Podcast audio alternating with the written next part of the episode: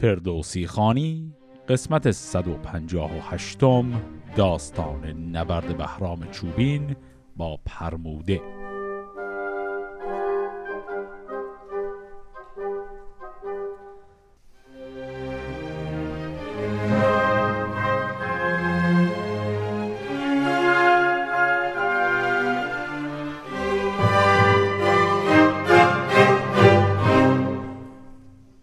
قسمت قبل دیدیم که بهرام چوبینه به چه شکل تونست ساو شاه رو شکست بده و او رو کشت و سر بریدش رو هم فرستاد به سمت شاه ایران. در ادامه دیدیم که فرزندی داره ساو شاه به نام پرموده که او حالا حرکت کرده به سمت رود جیهون برای مقابله با بهرام چوبین و از اون طرف بهرام چوبین هم دستور گرفته از شاه که بره و کار لشکر پرموده رو یکسره کنه. حالا ادامه داستان. از او چون به پرموده رفت آگهی که جوید همی تخت شاهنشهی دزی داشت پرموده آواز نام که از آن دز بودی ایمن و شادکام. نهادن چه بودش به دز در درم ز دینار از گوهر و بیش و کم. ز جیهون گذر کرد خود با سپاه بیامد گرازان سوی رزمگاه. پس آقای پرموده گفت یک دز خیلی مستحکمی داره. اسم این دز هست آوازه. پس کلمه آوازه که اینجا شنیدیم نام این دز هست. و این دز آوازه که خیلی قرار دز قوی هست ایشون تمام گنج ها و ثروت خودش رو در اون این دز پنهان کرده و خیالش راحت از این بابت و بعد خودش حالا حرکت کرده به سمت میدان نبرد. دو لشکر به تنگ اندر آمد به جنگ. به رهبر نکردند جای درنگ. به دو منزلی بلخ هر دو سپاه گزیدند شایسته دو رزمگاه. میان دو لشکر دو فرسنگ بود که پهنای دشت از در جنگ بود. دگر روز بهرام جنگی برفت به دیدار گردان پرموده تفت.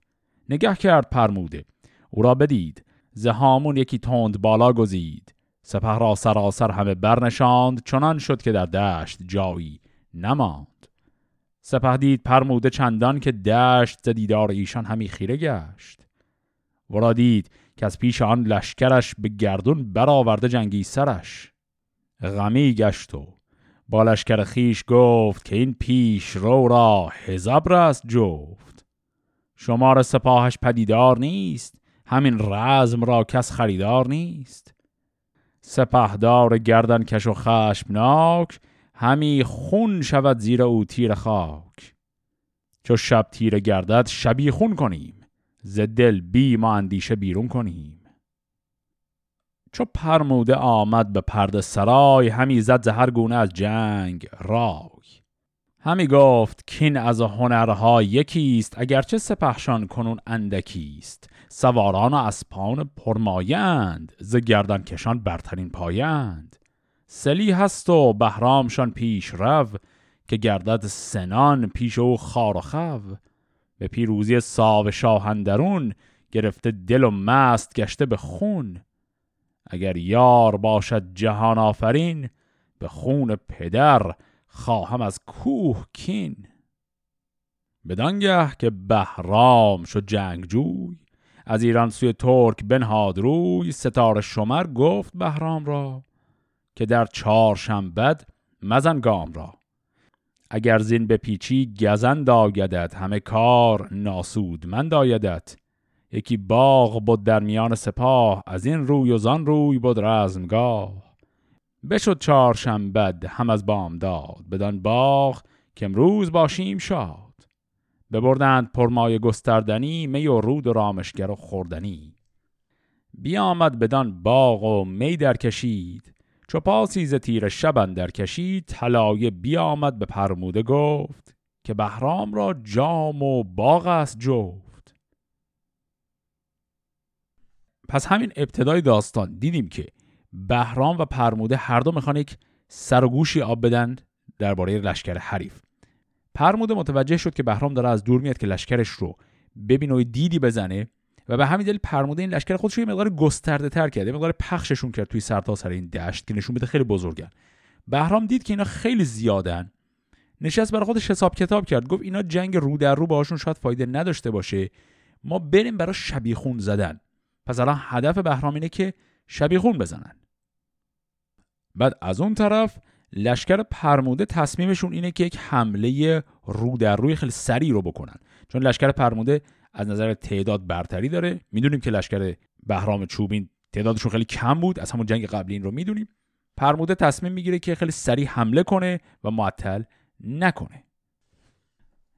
ولی از اون طرف بهرام که حالا خودش رو داره آماده می‌کنه یک فرد منجم و ستاره شمری بهش گفت که طالع این جنگ بر اینه که روز چهارشنبه حمله نکنی. چهارشنبه روز بدیومنیه و چهارشنبه رو دست نگه دار. و اینا هم طبق حرف این فرد طالبین تصمیم گرفتن چهارشنبه جنگ نکنن. روز چهارشنبه که رسیده اینا رفتن یک جایی برای خودشون سور و سات و تفریحی دارن می‌کنن یک استراحتی دارن می‌کنن از جنگ. و از اون طرف طلایه‌دار لشکر پرموده رفته دیده و خبر آورده که بهرام رفته توی باقی داره برای خودش تفریح می‌کنه انگار نه انگار وسط جنگی حالا این خبر که به پرموده می‌رسه می‌خواد تصمیمی بگیره. سپهدار از آن جنگیان شش هزار زلشکر گزین کرد گرد و سوار. فرستاد تا گرد بر گرد باغ بگیرند گردن کشان بیچراغ. چو بهرام آگه شد از کارشان زرای جهانجوی و بازارشان یلان سینه را گفت که ای سرفراز به دیوار باغندرون رخنه ساز. پس آنگاه بهرام و ایزد گشسب نشستند با جنگ جویان بر اسب از آن رخنه باغ بیرون شدند. که دانست کان سرکشان چون شدند. برآمد ز در ناله کرنای سپه بود به جنگ اندر آمد ز جای. سبک رخنه دیگر اندر زدند. سپه را یکا یک به هم برزدند. همی تاخت بهرام خشتی به دست چونان چون بود مردم نیم مست. نجستند گردان کس از دست اوی به خون گشت یازان سر مست اوی. برآمد چکا چاک و زخم سران چو پولاد را پتک آهنگران. از آن باغ تا جای پرمود شاه تن بی سران بود فکنده به راه. پس اینها عملا یک تله درست کردند برای این گروهی که قرار بود شبی خون بزنن به لشکر بهرام. این گروه مخفیانه دور تا دور این باغ جمع شده بودن اما خب چون می‌خواستن شبیه خون بزنن هیچ چراغی نبردن همه چیز در تاریکی مطلقه. بهرام شستش خبردار شده همچین قضایاییه دیدیم که دو تا رخنه توی دیوارهای این باغ درست کردن. از یک رخنه چند تن از سردارانش فرار کردن از یک رخنه دیگه هم خودش و بعد از پشت حمله کردن به این گروهی که مثلا محاصرشون کرده بودن و زدن و همه رو کشتن و نابود کردند. اینجا هم یک کلمه ای داشتیم. باز هم من متاسفانه خاطرم نیست که قبلا این رو توضیح دادم یا ندادم. حالا دیگه باز این دفعه هم توضیح میدم. اگرم تکراری بود دیگه ببخشید. کلمه خشت که اینجا داشتیمش. گفت همی تاخت بهرام خشتی به دست. این خشت ربطی به اون خشت به معنای آجر نپخته به اون معنا نداره. خشت کلمه ای بوده برای یک نوع سلاحی که سلاح کوچکی بوده. مثل یک زوپین ولی از زوپین هم احتمالا کوچکتر. یک جور نیزه خیلی کوچکی بوده که دست می‌گرفتن و باش حمله می‌کردن و الان داره میگه که بهرام اون سلاحی که دستش بود یک خشت بود. با این سلاح حمله کرد. پس اینجا به این معنی نیست که بهرام مثلا یه تیکه آجر گرفته دستش داره حمله می‌کنه. این خشت اسم یک نوع سلاحه. خب الان که این حمله که گروه پرموده راه انداخته بود کامل خونسا شد بهرام چوبین می‌خواد برگرده سراغ همون نقشه قبلی که داشت برای شبی خون زدن. پس الان در دل همین تاریکی شب این گروه کوچک لشکر پرموده رو نابود کردن. حالا خودشون می‌خوان برگردن آماده بشن که شبی خون رو شروع کنن.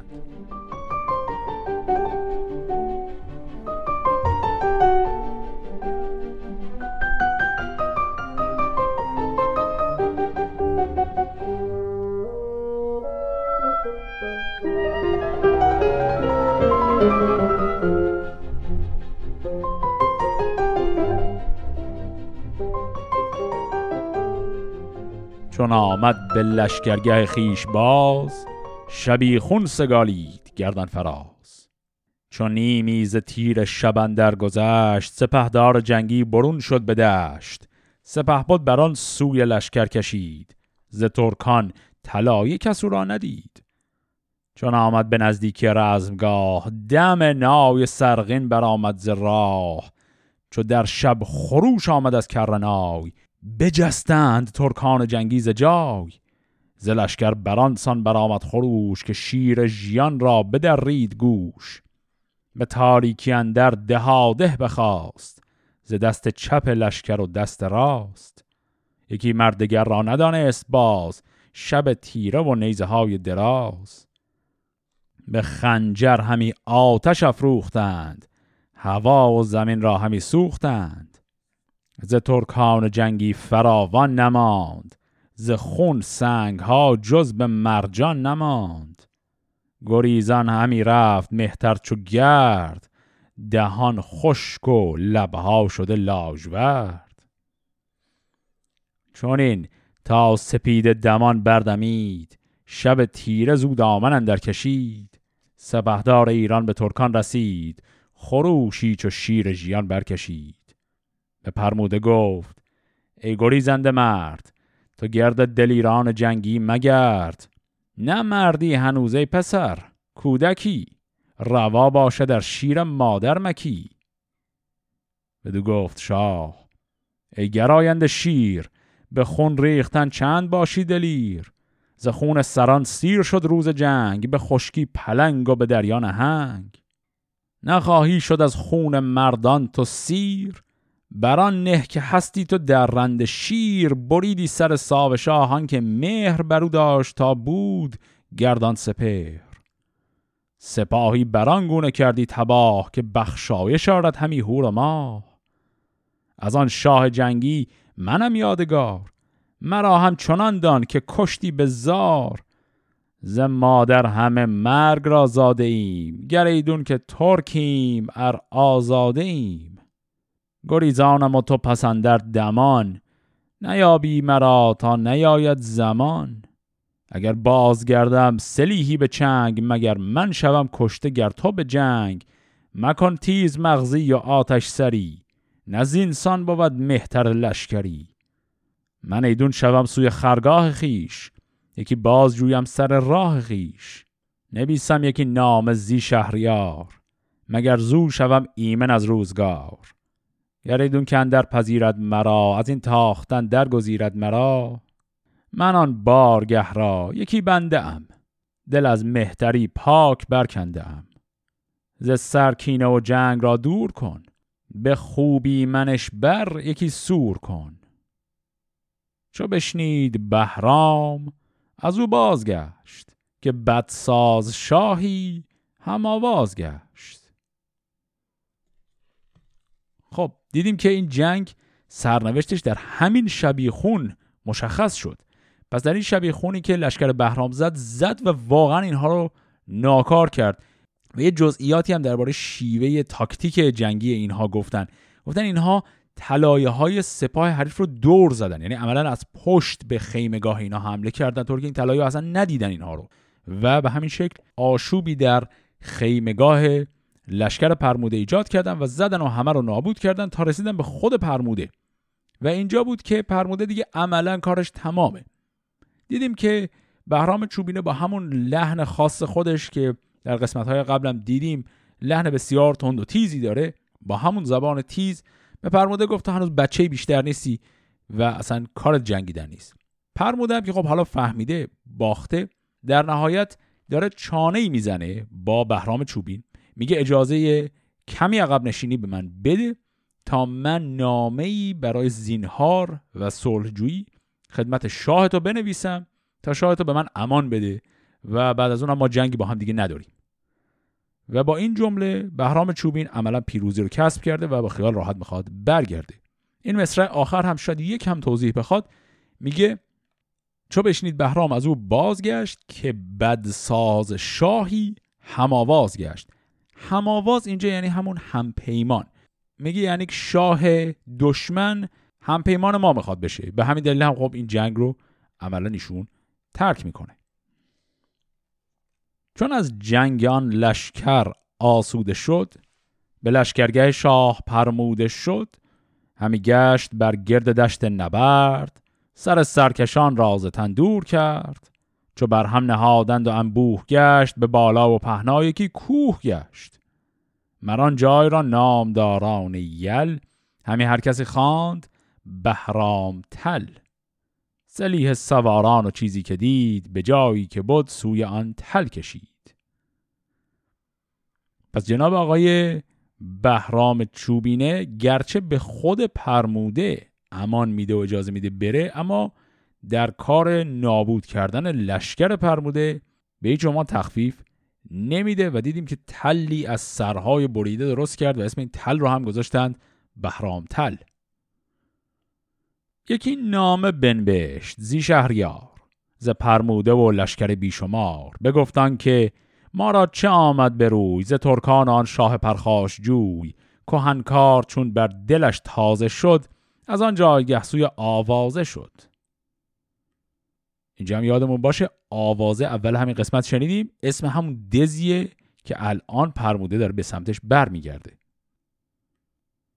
و از آن روی خاقان در دز ببست به دنبوه اندیشگان در نشست. بگشتند گرد دزندر بسی ندانست سامان جنگش کسی. چون این گفت از آن پس که سامان جنگ کنون نیست در کار کردن درنگ. یلان سینه را گفت تا سه هزار از آن رزمگه برگزیند سوار. چهار از یلان نیز ایزد گوش اسب از آن جنگیان برنشاند بر اسب بفرمود تا هر که را یافتند به گردن زدن تیز بشتافتند مگر نامدار از دزاید برون چو بیند همه دشت چون رود خون.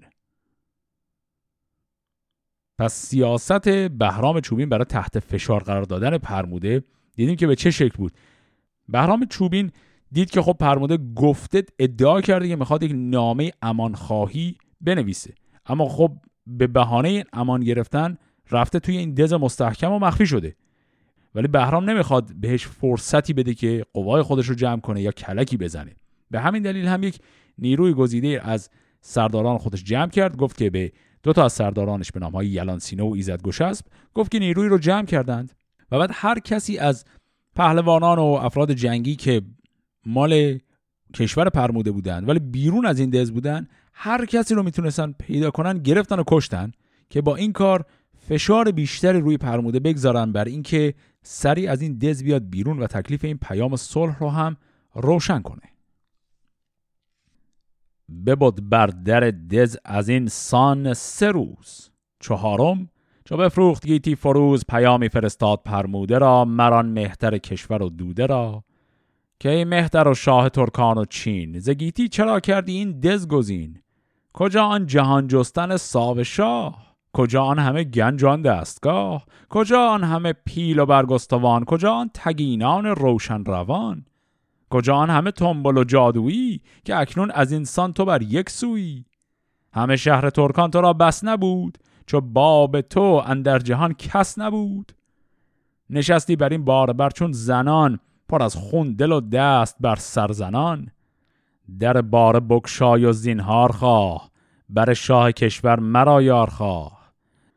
ز دز گنج و دینار بیرون فرست.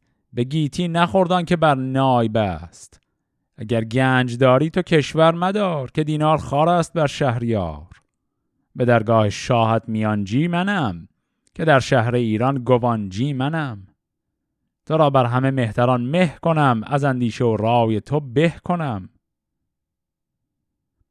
خب اینایی که داریم میشنویم پیغامیه که بهرام چوبین الان داره میده بعد از چهار روز خطاب به پرموده که بیا از این دزت بیرون و من خودم میانجیگری تو رو می‌کنم برای پیام صلح به شاه ایران.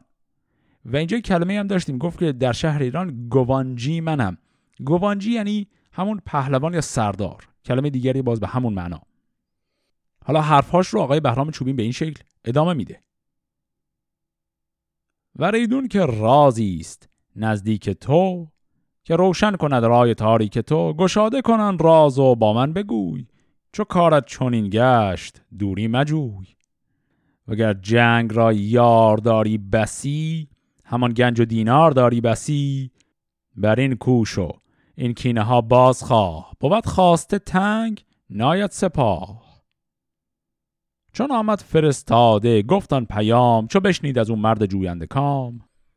چون این داد پاسخ که او را بگوی که راز جهان تا توانی مجوی.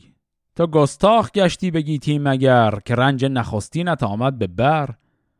به پیروزی اندر تو گشی مکن اگر تو نوی هست گیتی کهون نداند کسی راز گردان سپهر نه هرگز نماید به ما نیز چهر. ز مهتر نخوب است کردن فسوس مرا هم سپه بود و هم پیل و کوس. دروغ آزمای از چرخ بلند تو دل را به گستاخی در مبند. پدرم آن دلیر جهان دیده مرد که دیدی ورا روزگار نبرد زمین سم به اسب ورا بنده بود به رایش فلک نیز پوینده بود. بجستان که او را نبایست جست به پیچید زندیشه نادرست. هنر زیر افسوس پنهان شود همان دشمن از دور خندان شود. دگر آنکه گفتی شمار سپاه فزونتر بود از تابش و هور و ماه سواران و پیلان چو تخم گیا شدن در دم پره آسیا. بر آن کو چنین بود برگشت روز نمانی تو دلشاد و گیتی فروز.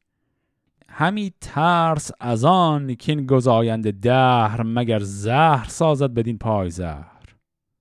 کسی را که خون ریختن پیش گشت دل دشمن از وی پرندیشه گشت. بریزند خونش بران هم نشان که او ریخت خون سر سرکشان. گر از شهر ترکان براری دمار همین کین بخواهند فرجام کار. نیایم همان پیش تو ناگهان بترسم که بر من سراری جهان. یکی بنده ای من یکی شهریار بر بنده من کی شوم خار خار به جنگت نیایم همان بی سپاه که دیوانه خواند مرا نیک خواه اگر خواهم از شاه تو زینهار چو تنگی به روی آیدم نیست آر از آن پس دز و گنج و مردم تو راست بر این نام بوم کامت رواست. فرستاده آمد بگفتین پیام ز پیغام بهرام شد شاد کام خب این پیغام هایی که بهرام و پرموده به هم دادن رو یه مروری بکنیم. بهرام با همان لحن همیشگی خودش با تمسخر پشت سر هم بهش گفت که تو پدرت کسی بود که اصلا ما رو دشمنم حساب نمی کرد می‌خواست از کشور ما رد شه و می‌خواست که ما بیام خدمت گذاریشو بکنیم. چی شد؟ اون همه سر و صداها و شلوغ پلوغی ها. حالا اینجوری ترسیدی رفته اون تو. و با همین لحن تمسخرآمیز پیشنهاد این رو داد که بیا من خودم هوا تو دارم و میانجیگری تو رو می‌کنم. در پاسخ پرموده باز هم البته می‌خواد به حال دنبال پیام صلحه اما می‌خواد جایگاه خودش رو یادآوری کنه. می‌خواد بگه من پسر شاهم. تو صرفا یک سردار سپاه هستی. تو که هم قد من نیستی. تو که شاه نیستی که اینجوری داری حرف می‌زنی با من. و علاوه بر اون پرموده چندین بار گفت کلمه افسوس رو به کار برد. اینجا افسوس به معنای همون استهزا و تمسخره. بس داره میگه زبان افسوس چرا به کار می‌بری؟ چرا هی من رو داری مسخره می‌کنی؟ خب ما میجنگیم دیگه. گفت به حال آسمان بارها میچرخه و قسمت و سرنوشت آدم ها چیزای مختلفیه. بعضی وقتا می‌بری و از وقتا میبازی. حالا این دفعه ما باختیم این حرکت ها و مسخره کردن ها دیگه معنی نداره. و با این لحن پرموده در ضمن حرفاش داره میپذیره که بله من می‌خوام بیام و به شاه تو تقاضای صلح بدم. اما حاضر نیستم خودم رو جلوی تو خار خفیف کنم برای این کار. ولی با وجود این چون در جوابش پیام صلح هم مشهود بود از این جواب بهرام چوبین راضی میشه. اینجا ما در حقیقت داریم یک نمایی می‌بینیم از شخصیت خیلی عجیب و جالب بهرام چوبین. ایشون کاری که می‌خواست بکنه رو کرده. می‌خواست به دستور شاه کشور خودش لشکر پرموده رو شکست بده که شکستم داده. الان هم پرموده هست و شاه. پرموده باید از شاه ایران تقاضای عفو بکنه شاه ایران باید تقاضای عفو بهش بده. و بهرام هم این رو می‌دونه. اما بهرام دوست داره به این شکل عجیب و خاص اذیت کنه و در حقیقت دنبال مقام بزرگتر از اون چیزی است که واقعا داره. اینجا یه نمایی از جاه طلبی خیلی جالب بهرام چوبینه رو داریم می‌بینیم در حقیقت. وگرنه لازم نبود که به این شکل اصلا برخورد کنه. این جنگ عملا تمام شده دیگه. خب حالا ببینیم که نامه بهرام چوبینه برای زینهار خواهی پرموده خطاب به هرمز شاه ایران. به چه شکل؟ نوشته میشه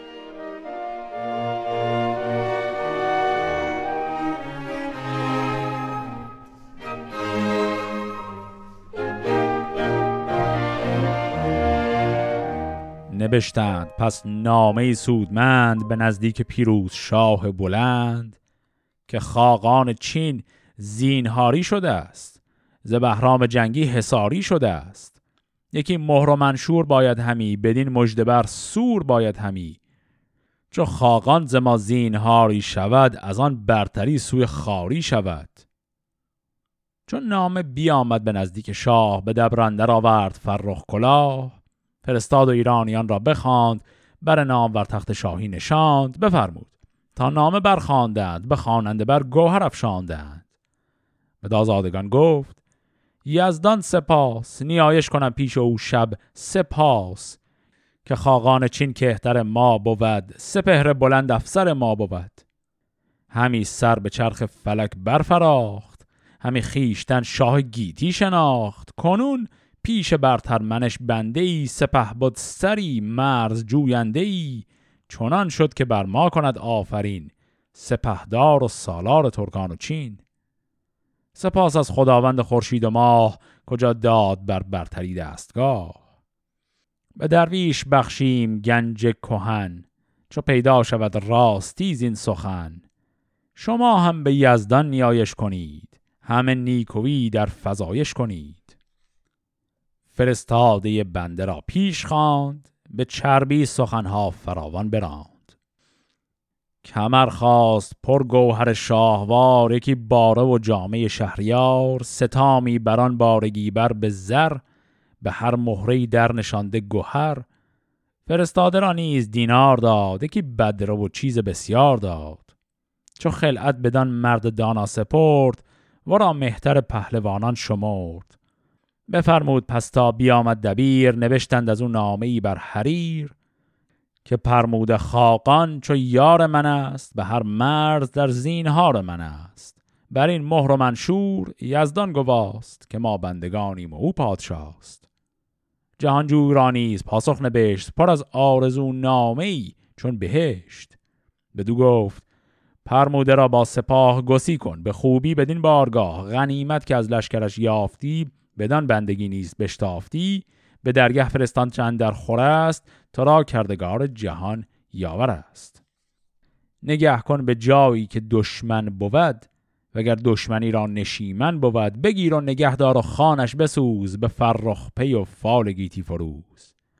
گریدون که لشکر فزون بایدت فزون تر بود رنج نفس آیدت بدین نامه دیگر از من بخواه. فرستیم چندان که باید سپاه. از ایرانیان هر که نزدیک توست که کردی به دل راستی را درست بدین نام در نام ایشان ببر ز رنجی که بردند یابند بر. سپاه تو را مرزبانی دهم تو را افسر و پهلوانی دهم. پس دیدیم که نامه بهرام چوبین رفت و زینهار خواهی پرموده رو گفتند و گفتند از شما یک قول و قراری می‌خواد که بپذیرید این زینهار رو. شاه ایران هم طبعا بسیار خوشحال شد. دو تا نامه مجزا نوشت یکی خطاب به پرموده که زینهار او رو داره میده و دیگری خطاب به بهرام چوبین که در اون گفت که پرموده رو بفرست بیاد غنائم لشکرش رو هم بفرست بیان به سمت ما و علاوه بر اون در مسیرت هر جا دشمنی رو دیدی خود نابودش کن اگرم لشکر اضافه خواستی صرفا این نامه بنویس بگو ما لشکر اضافه بهت میدیم. و در نهایت هم بهش قول فرمان روایی بخشهایی از ایران رو به عنوان پاداشش داد. چون نام بیامد بر پهلوان دل پهلو نامور شد جوان. از آن نامه اندر شگفتی بماند فرستاد و ایرانیان را بخواند. همان خلعت شاه پیش آورید بر او آفرین کرد هر کس که دید. سخنهای ایرانیان هرچه بود بدن نام اندر به دیشان نمود. ز گردان برآمد یکی آفرین که گفتی بجنبید روی زمین. همان نامور نامه زینهار که پرموده را آمد از شهریار بدان دز فرستاد نزدیک اوی. درخشنده شد جان تاریک اوی. فرود آمد از باره نامدار بسی آفرین خواند بر شهریار. همه خواسته هرچه بود در حصار به بهرام بسپرد و برساخت کار. چو بهرام بشنید کو کرد ساز برفتن بر شاه گردن فراز نگهبان فرستاد تا در حصار نوشتند چیزی که آید به کار. فرود آمد از دز سرفراز مرد به اسب نبردن در آمد چو گرد. همی رفت با لشکر از دز به راه نکرد هیچ بهرام یل را نگاه. چو بشنید بهرام ننگ آمدش اگر چند شاهی به چنگ آمدش. فرستاد او را پیاده ز راه بیاورد پویان به پیش سپاه. چون این گفت پرموده او را که من سرفراز بودم به هر انجمن. کنون بیمنش زینهاری شدم از ارج بلندی به خاری شدم. بدین روز هم نیستی خوشمنش که پیش آمدم ای بد بد کنش کنون یافتم نامه زینهار همین رفت خواهم بر شهریار مگر با من او چون برادر شود؟ بد روز بر من سبکتر شود. تو را با من اکنون چه کار است نیز؟ سپردم تو را تخت و آرام و چیز. برا شفت بهرامو شد سرخ چشم. ز گفتار پرموده آمد به خشم. به تندیش یک تازیانه بزد. بر آنسان که از ناسزایان سزد.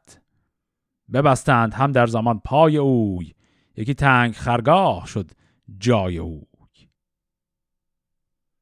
خب اینجا چی شد؟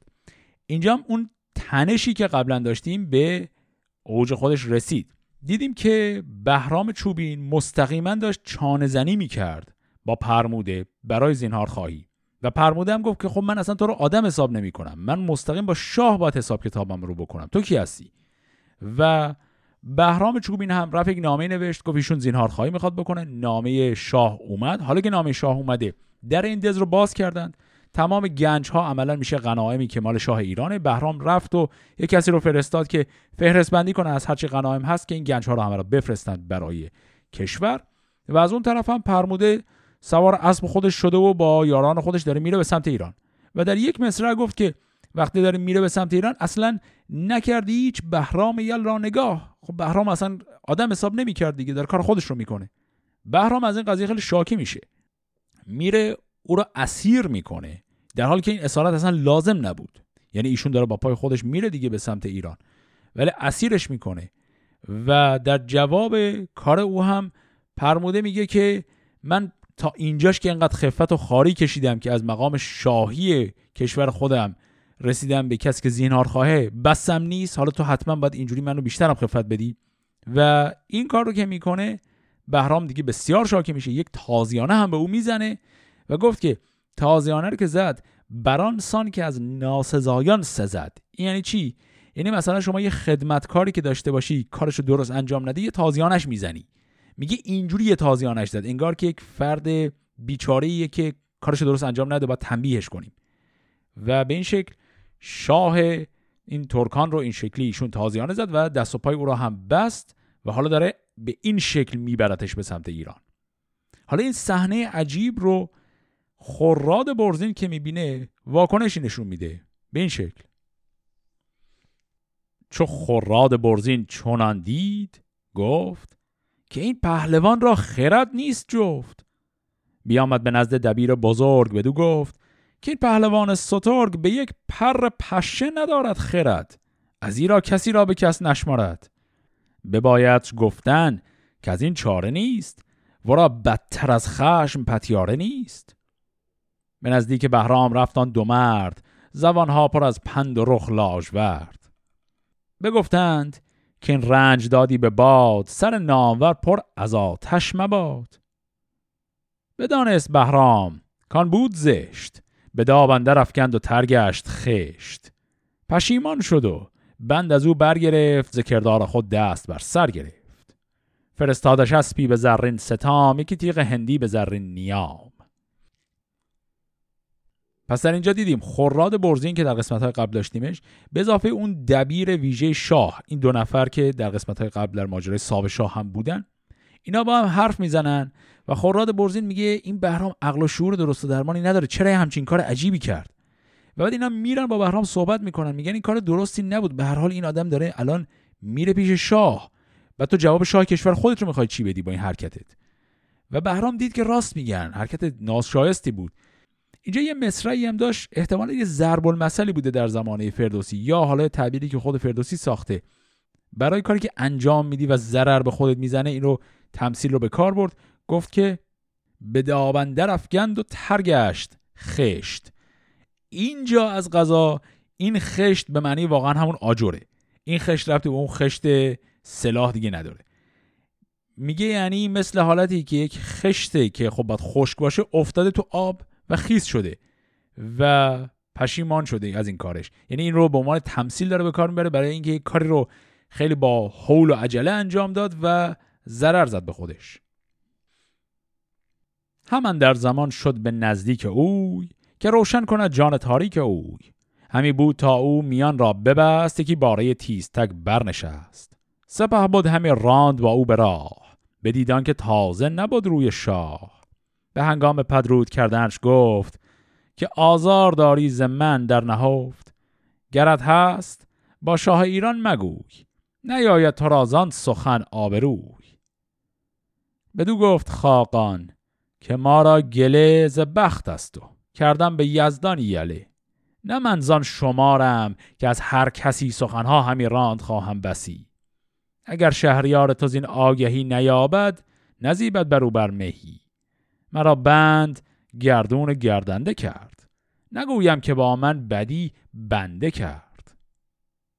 ز گفتار او گشت بهرام زرد بپیچید و خشم از دلیری بخرد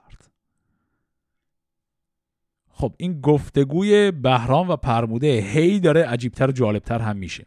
پس بهرام دید که خب حرکت زشتی انجام داده. رفت عذرخواهی کرد. دست و پای آقای پرموده رو باز کردن. اسب و لباس ها و اینا رو بهش برگردوندن و حالا داره با همون شوکت و جلال سابقش راهی میشه بره. بهرام یه جمله میگه خطاب به پرموده میگه که ببین اگر از دست من شاکی هستی دیگه من حالا دارم عذرخواهی رو می‌کنم و دارم جبران می‌کنم. لطف کن پشت سر من به شاه چیزی نگو. بد من رو به شاه کشورمون نگو. برای من دردسر درست نکن. در پاسخ پرموده همون بحث مناعت طبق قبلیش رو پیش می‌کشه. و برمیگرده میگه که من اصلا چیکار به تو دارم؟ تو اصلا کلا در دیدگاه من اصلا آدمی حساب نمیشی که من بخوام بیام شکایت تو رو به کسی بکنم. میگه من یک شاه بزرگی بودم که بخت و تقدیر من رو به این روز انداخته. تو که من رو به این روز انداختی من که الان نمیام شکایت پیش یک شاهی از نوکر و بندش بکنم. این چیزا دون شعن منه. و بعد یه بیت دیگه هم اینجا گفت که ببینید اینجوری گفت اگر شهریار تو این آگهی نیابد نزیبت بر او بر مهی. میگی یعنی من نمیرم غیبت تو رو بکنم ولی واقعا اگر شاه تو شاه باشه خودش از این جریان خبردار میشه به اشکال دیگه. و لازم نیست نگران باشه که من برم بگم یا نه. این حرف رو که می‌زنه عملا جواب بسیار توهینآمیزی به بهرام چوبین داده و بهرام بسیار ناراحت میشه. ولی خب این دفعه دیگه خشم خودش رو کنترل می‌کنه کار عجیب غریبی نمی‌کنه. و بعد بهرام با خودش این رو میگه. چون این گفت با خود که آمد نشان ز گفتار آن مهتر سرکشان که تخم بدی تا توانی مکار چو کاری برات بردهد روزگار. بدو گفت بهرام که نام جوی سخنها چنین تا توانی مگوی. به گفتار تو دل بیاراستم زگیتی تو را نیکوی خواستم. ز تو نامه کردم به شاه جهان همی زشت تو داشتم در نهان. بدو گفت خاقان که آن بد گذشت گذشته سخنها همه باد گشت.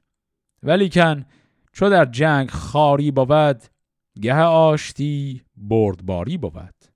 تو را خشم با آشتی گر یکیست خرد بیگمان نزد تو اندکیست چو سالار راه خداوند خیش نگیرد ز دانش بدایتش پیش.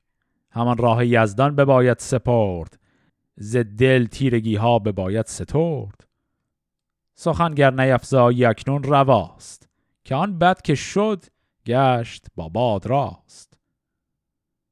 ز خاقان چو بشنید بهرام گفت که پنداشتم کین بماند نهفت. کنون زان گله کم نیاید زیان نپوشم برو چادر پرنیان. چون آنجا رسی هرچه خواهی بگوی. نزان کم شود مرمرا آبروی.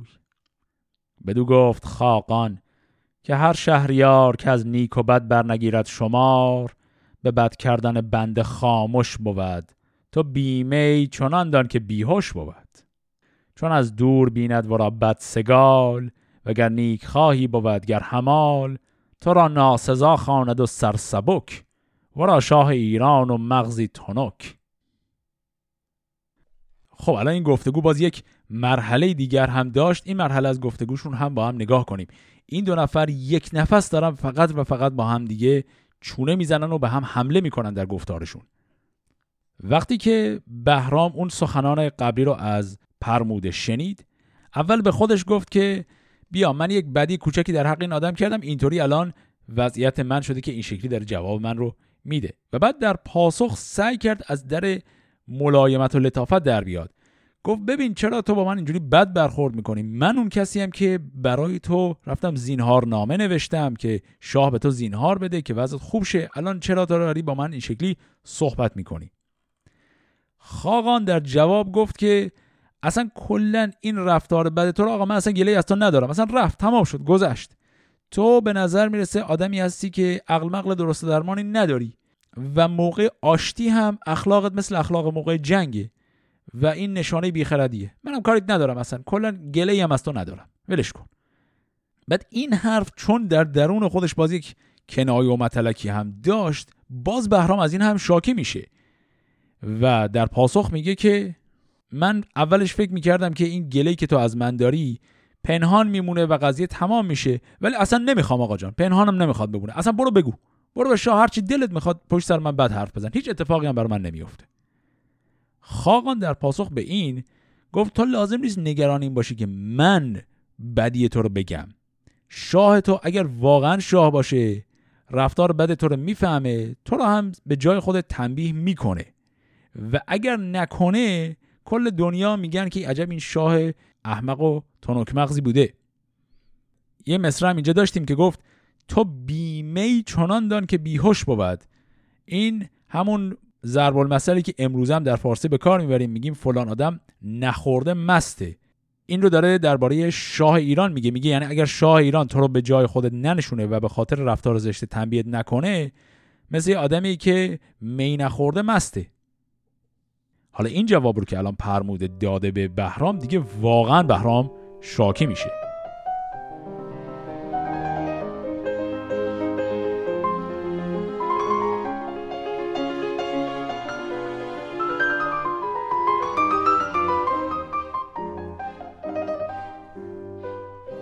بجوشید بهرام و شد زرد روی.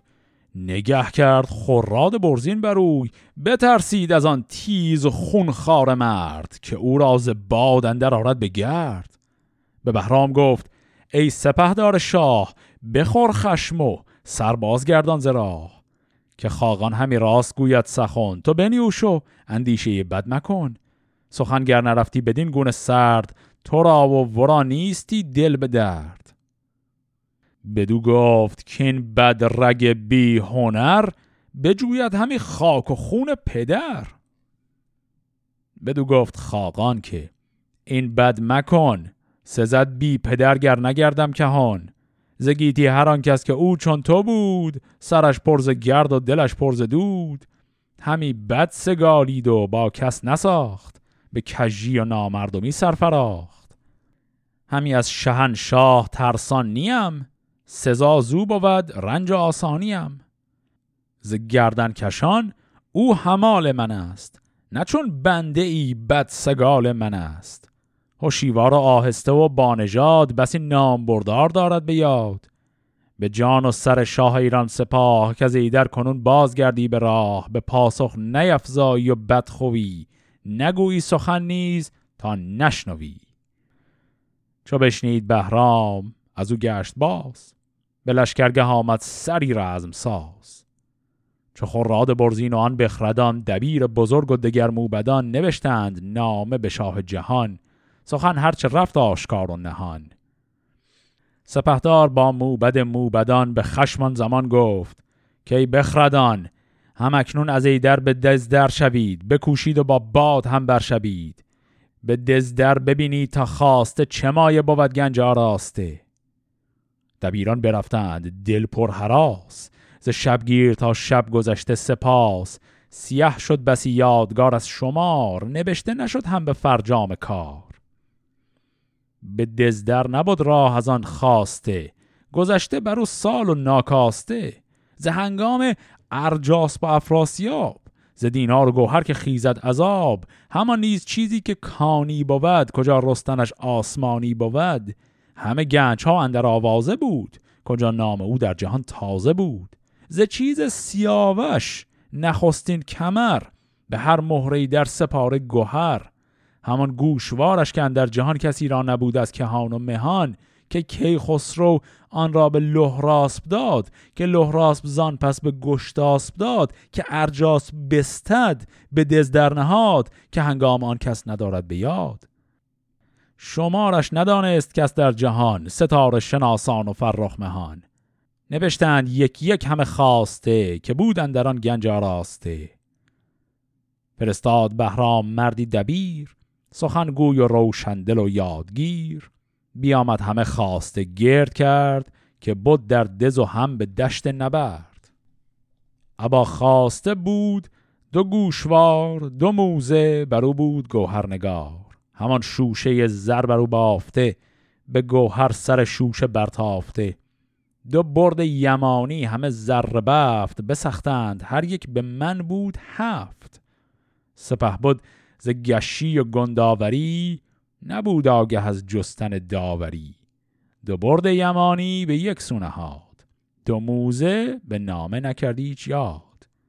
بفرمود از آن پس که ایزد گشه از پمی با سواران نشیند بر اسب ز لشکر گزین کرد. مردی هزار که با او شود تا در شهریار.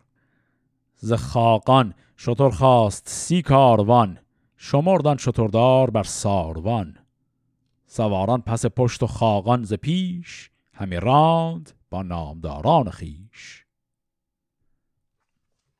خب اینجا در ادامه اون صحبت ها یه اتفاق دیگری هم افتاد. وقتی که خوراد برزین اومد و وساطت کرد خاقان همه حرف خودش رو اما با یه لحن کمی آرومتر زد. گفت که ببین من اصلا کلا کاری به کار تو یعنی منظورش بهرام چوبین گفت کاری به کار تو ندارم. من هم سطح شاهم الان هم دارم میرم سراغ شاه. تو هم نگران از این هستی که من رفتار بدی که با هم کردی رو به شاه گزارش بدم. من اصلا کاری به این جریان ندارم. و با این حرف دیگه تمام میشه ماجرا. و بعد بهرام چوبین هنوز خیلی خشمگینه. با همون لحن خشمگین عصبانیت خودش رو میرزه یه جای دیگه. رو می‌کنه به دبیرانی که اونجا بودن و بهشون میگه که برید و هرچی گنج ها پیدا می‌کنید توی این دز رو بیارید و فهرست کنید. می‌خوام یک صورت جلسه ای کنیم که اینا چیا بودن و این فهرست رو ببریم به همراه خود این گنج ها پیش شاه. و بعد میرن و می‌بینن چه گنج های اون تو هست. نه تنها همون گنج های همیشگی که شاهان دارن هست بلکه بعضی از گنج های بسیار کهن از دوره افراسیاب اونجا هست. و حتی یک گوشواره هست که مال سیاوش بوده. به کیخسرو رسیده بود. کیخسرو هدیهش داده بود به لهراس به لهراس به پسرش گشتاس و بعد ارجاس اومده بود و در یکی از همون حملهاش دزدیده بود با خودش برده بود و اصلا کلا اون گوشواره گم شده بود. هیچکی نمی‌دونست کجاست. الان توی این خزانه پیداش کردن. و علاوه بر اون یه عالم چیزای دیگه هم بود. و حالا این همه رو اینا فهرست بندی می‌کنن و می‌خوان بفرستن. بعد اینجا بهرام چوبین میاد کار عجیبی می‌کنه. دستوری که از شاه رسیده بود این بود که هرچی گنج اونجا هست رو وردارید بیارید. شاه نگفته بود که بخشهایی از این گنج ها رو می‌تونید برای خودتون نگه دارید. پاداشی که شاه ایران به بهرام چوبین قول داده بود این بود که گفت من مرزداری یکی از سرزمین های کشور رو میدم به تو. این پاداشش بود دیگه. قرار نبود دست به این گنجا بزنه. اما بهرام که عصبانی کلا از این ماجراها میاد و دو سه تا از این اقلام این گنجا رو برای خودش ور میداره. این یه جفت گوشواره و یه تعداد پارچه که گفت برد یمانی به اضافه دو تا موزه دو تا کفش که اونها هم گوهرنگار بودن اینا همه رو برای خودش ورداشت و توی این فهرست اینها رو ضبط نکرد. و بعد بقیه این گنج ها رو همه رو بار کاروانی کردن همراه با پرموده فرستادن که بره به درباره شاه ایران. حالا اینجا می‌تونیم حدس بزنیم که توی این داستان پرتنش همین تصمیم کوچک نتیجه های مهمی خواهد داشت. چون باید به خودمون یادآوری کنیم از قسمت های قبل که پادشاهی که الان در کشور روی کار هست این یه پادشاه عادی نیست. هرمزده که دیدیم چه اخلاقهای عجیب و غریبی داشت و قبلش دست به چه قصاوتهایی زده بود. و خود هرمزد هم اصلا اصلا اول دید خوبی نداشت نسبت به بهرام چوبین به خاطر اینکه اطرافیانش هیبش گفته بودند که این بهرام چوبین کلا آدم درستی به نظر نمی‌رسه. پس یه تنشی همینجوری وجود داشته اینجا. و تا الان این تنش شکوفا نشده بود به خاطر اینکه بهرام چوبین پیروز بود. اینا از ساوشاه میترسیدن. بهرام چوبین خب خطر ساوشاه رو رفع کرد و همه چیز خوب بود. اما الان که دیگه پیروزی ها تموم شده آرام آرام این تنش ها می‌خواد به جای خیلی بحرانی برسه. رفتن پرموده پسر ساوشاه به دربار ایران و تصمیم هایی که دربار ایران در قبال بهرام می‌گیره در قسمت هفته آینده با هم ادامه میدیم. فعلا خدا نگهدار.